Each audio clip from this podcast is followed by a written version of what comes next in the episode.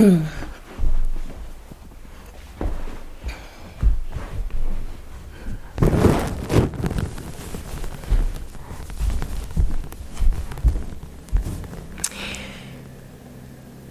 ein Podcast ist ja eine ganz schön egozentrische Sache. also ich sitze immer hier und spreche ins Mikro, als würde ich davon ausgehen, dass dich das interessiert, was ich sage. Muss ich ja, ne? sonst würde ich ja keinen Podcast machen.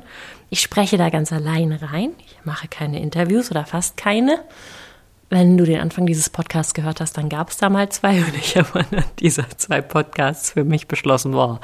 Also technisch ist das ja ziemlich schwierig mit einer zweiten Person einen Podcast so aufzunehmen, dass es für mich gut klingt. Ich lasse das erstmal. Vielleicht komme ich da irgendwann nochmal dazu. Ich habe eigentlich schon noch so ein paar Ideen und Lust auf so ein paar Interviews, aber ich habe mich bisher vor der Technik gedrückt. Ähm, nachdem ich nämlich auch zwei Interviews aufgenommen habe, wo ich mit der Technik dann nicht zufrieden war und die Leute dann enttäuschen musste, dass die Interviews nicht rausgekommen sind. Das äh, mag ich gar nicht. Ich bin nicht gerne enttäuschend. ja, und äh, jedenfalls in letzter Zeit ging es ja ganz viel hier im Podcast um Freundschaft. Oh, zwischendurch habe ich immer gedacht, meine Güte, Dorte, das klingt aber auch echt, als hättest du die Weisheit mit Löffeln gefressen, als seist du äh, die weiseste und tollste und beste Freundin, die man sich nur vorstellen kann. Und gerade so als Podcasterin bin ich ja für manche Leute auch eine Art Freundin, Freundin-Ersatz die ich gar nicht kenne. So ab und zu kriege ich mal so eine E-Mail, wo mir jemand schreibt, ähm, er hat meinen Podcast schon mehrmals durchgehört und ich finde mich so sympathisch und so weiter und so weiter. Und dann merke ich so, krass, Menschen, die mich gar nicht kennen, haben ein Bild von mir und das wird nur daraus erzeugt, was ich hier im Podcast alles auswähle aus meinem Leben und beschließe zu erzählen und beschließe zu teilen. Und ich beschließe ja, das auszuwählen, was ich für wertvoll und interessant halte. Und ich beschließe auch, nicht zu sehr im Negativen rumzuwühlen, weil das einfach einer meiner therapeutischen Überzeugungen entspricht. Es ist wichtig, ähm, Unangenehmes ab und zu da sein zu lassen, dann, wenn es wichtig ist. Und es ist auch wichtig, nicht mehr Zeit mit Unangenehmem und Negativem und Verletzungen, Wunden und Schmerz zu verbringen als notwendig. Denn man kann da drin auch stecken bleiben und ähm, dann nicht mehr die Energie und den Mut für eine echte Veränderung haben. Deshalb bin ich so eine von denen, die auch ab und zu mal mh, hm, nicht was abbricht, aber das Gespräch dann vielleicht in eine positive oder in eine produktive, konstruktive, nach vorne gerichtete Perspektive lenkt, um meinen KlientInnen aufzuzeigen, hier, das eine ist Vergangenheit, das andere hast du ein Stück weit selbst in der Hand. So, und ähm, dadurch, dass ich diese Auswahl so treffe im Podcast, ja, denke ich manchmal, boah, klinge ich altklug. und ähm, um mir diese Last mal von den Schultern zu machen, äh, von den Schultern selber runterzunehmen, dachte ich, ich mache heute mal eine sehr, sehr ehrliche Podcast-Folge, äh, in der ich erzähle, dass ich eine schlechte Freundin gewesen bin. In mehreren Situationen in meinem Leben, ähm, an die ich bis heute nach wie vor denke, gerade wenn ich solche Podcast-Folgen aufnehme wie in letzter Zeit, wo ich über Freundschaften spreche. Also zum Beispiel habe ich meine älteste Schulfreundin ziemlich hängen lassen in der Mitte unserer Zwanziger. Da hatte sie einige Stressfaktoren in ihrem Leben. Und ich habe mich nicht sehr oft bei ihr gemeldet und ich habe nicht gefragt, wie es ihr geht und ich habe nicht nachgehakt. Und ähm, das hat sie mir auch mal verstehen, zu, geben, äh, zu verstehen gegeben. Wir hatten mal ein eine etwas heftigere Auseinandersetzung zu dem Thema über Facebook Messenger, was ich ja grundsätzlich nie empfehlen würde. Ne? Konflikte in Schriftform ist nie eine gute Idee. Kommen wir aber gleich nochmal drauf, äh, wie konsequent ich da bin.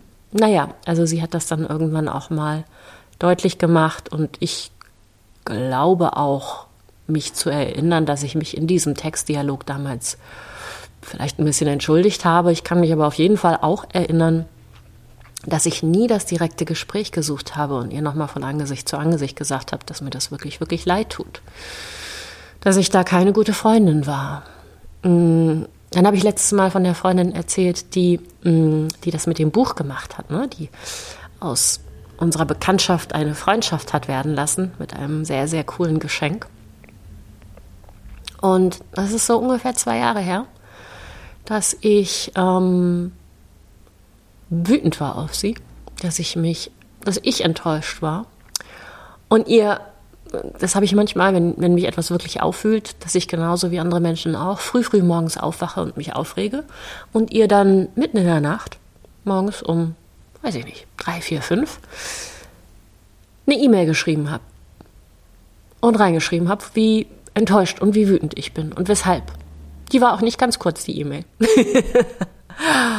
und äh, ich mache sowas tatsächlich öfter, dass ich solche Sachen schreibe, um meine Gedanken zu sortieren.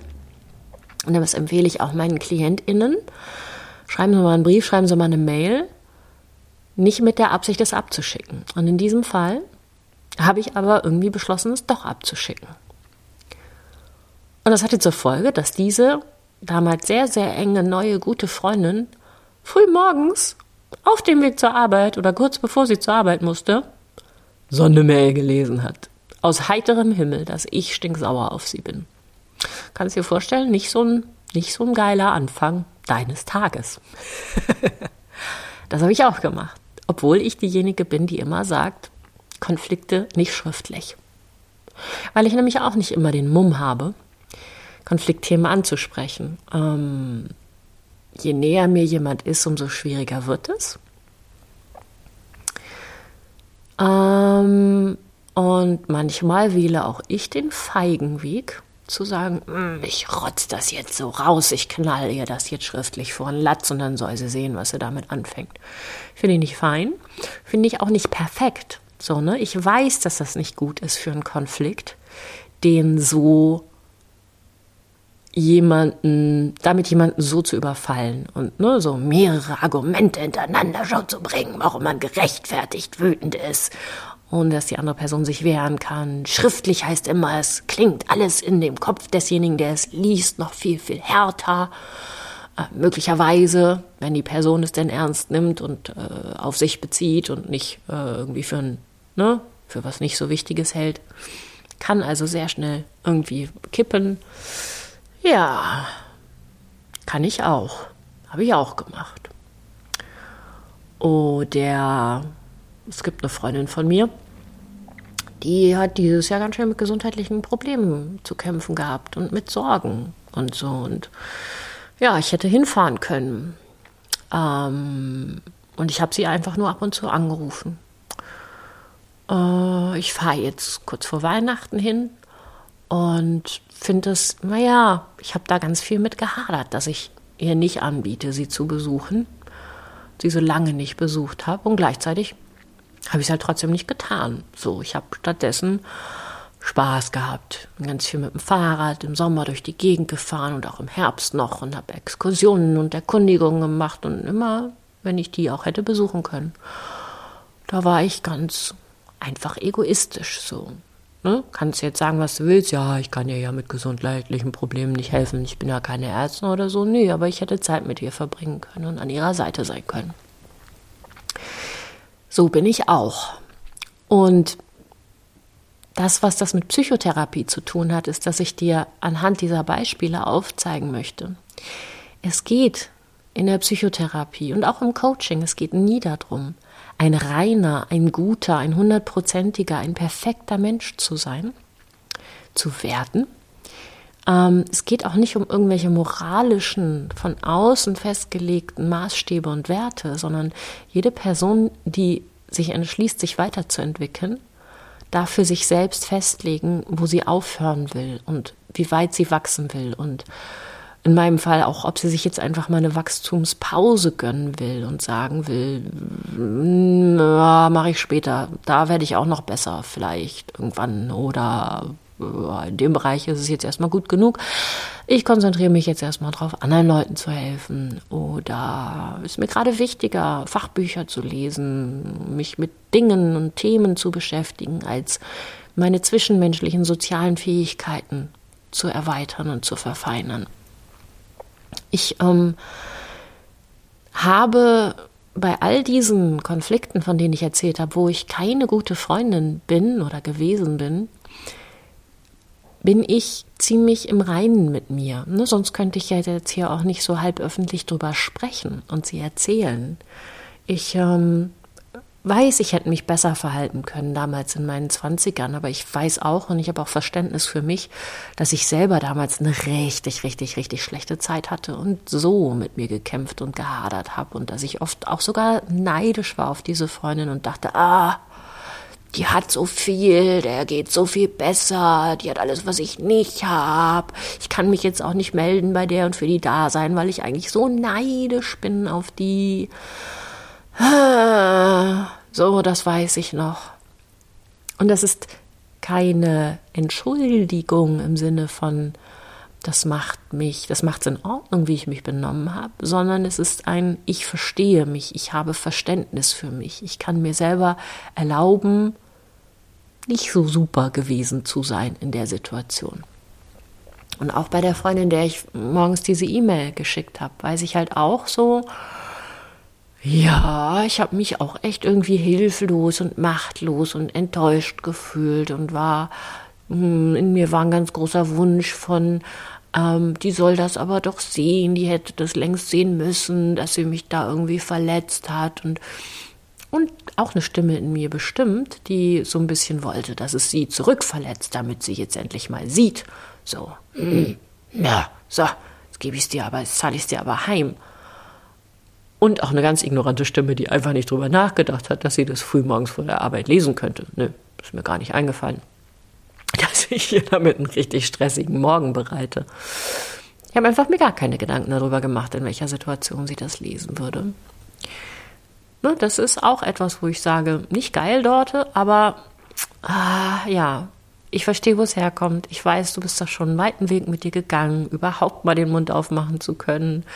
Und gerade wenn dir jemand wichtig ist und du diese Person eigentlich nicht verlieren willst, ja, kleine Deute, du brauchst immer noch bis zu dem Moment manchmal, wo du so sauer bist, dass du denkst, und wenn das jetzt nicht mehr meine Freundin sein will, nachdem ich ihr das schreibe, dann brauche ich die auch nicht. Sehr, sehr kindlich, aber manchmal, manchmal muss ich so weit kommen mit meinem Groll, damit ich es der anderen Person sagen und zeigen kann. Und wir haben das hinbekommen. Ne? Wir sind beide eigentlich gut im Kommunizieren und haben die Freundschaft hingebogen und diesen Konflikt überstanden. Und da wir beide haben auch von Angesicht zu Angesicht über unsere Verletzungen gesprochen über das, was da passiert war. Ja, da war ich ja auch schon mal 20 Jahre älter. Und ja, die Freundin, die krank ist und der ich, die ich nicht besucht habe, da haben wir wohl auch ein, zwei Mal das besprochen oder angedeutet, dass das so gerade im Raum steht, so, ne? Und ich habe ja jetzt auch mich mit ihr verabredet und gesagt, kann ich mal vorbeikommen im Dezember. Ähm, und was, auch, was ich auch kurz aussprechen muss, ich bin ja auch ein bisschen manipulativ, ne? Also ich weiß ja von den letzten beiden Freundinnen, dass sie diesen Podcast hören. und ich benutze auch das hier gerade nochmal, um, um ihnen auch ein bisschen zu verstehen zu geben, dass sie mir wichtig sind. Und dass ich mich freue, dass obwohl ich so unperfekt bin, und nicht immer eine gute Freundin bin, dass sie noch mit mir befreundet sein wollen. Ähm, ja, das ist das, was ich dir für heute mitgeben möchte.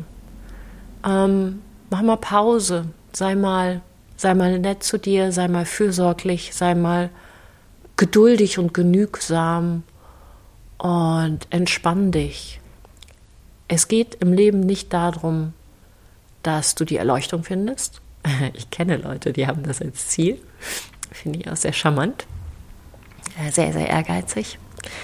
Und selbst wenn du das als Ziel verfolgst, geht es nicht unbedingt darum, dass du jeden Tag mit all deiner Macht daran arbeitest, sondern ich glaube, dass es auch zu einem ganz, ganz großen Teil darum geht, ähm, sich mit sich entspannen zu können und mit sich ins Reine zu kommen und zu seinen Fehlern stehen zu können. Denn du kennst das auch wenn du Muskeln trainierst, du kannst nicht jeden Tag den gleichen Muskel trainieren. Der braucht zwischendurch Entspannung und Erholung und Ruhe um zu wachsen, aber auch um zu heilen und um gesund zu bleiben.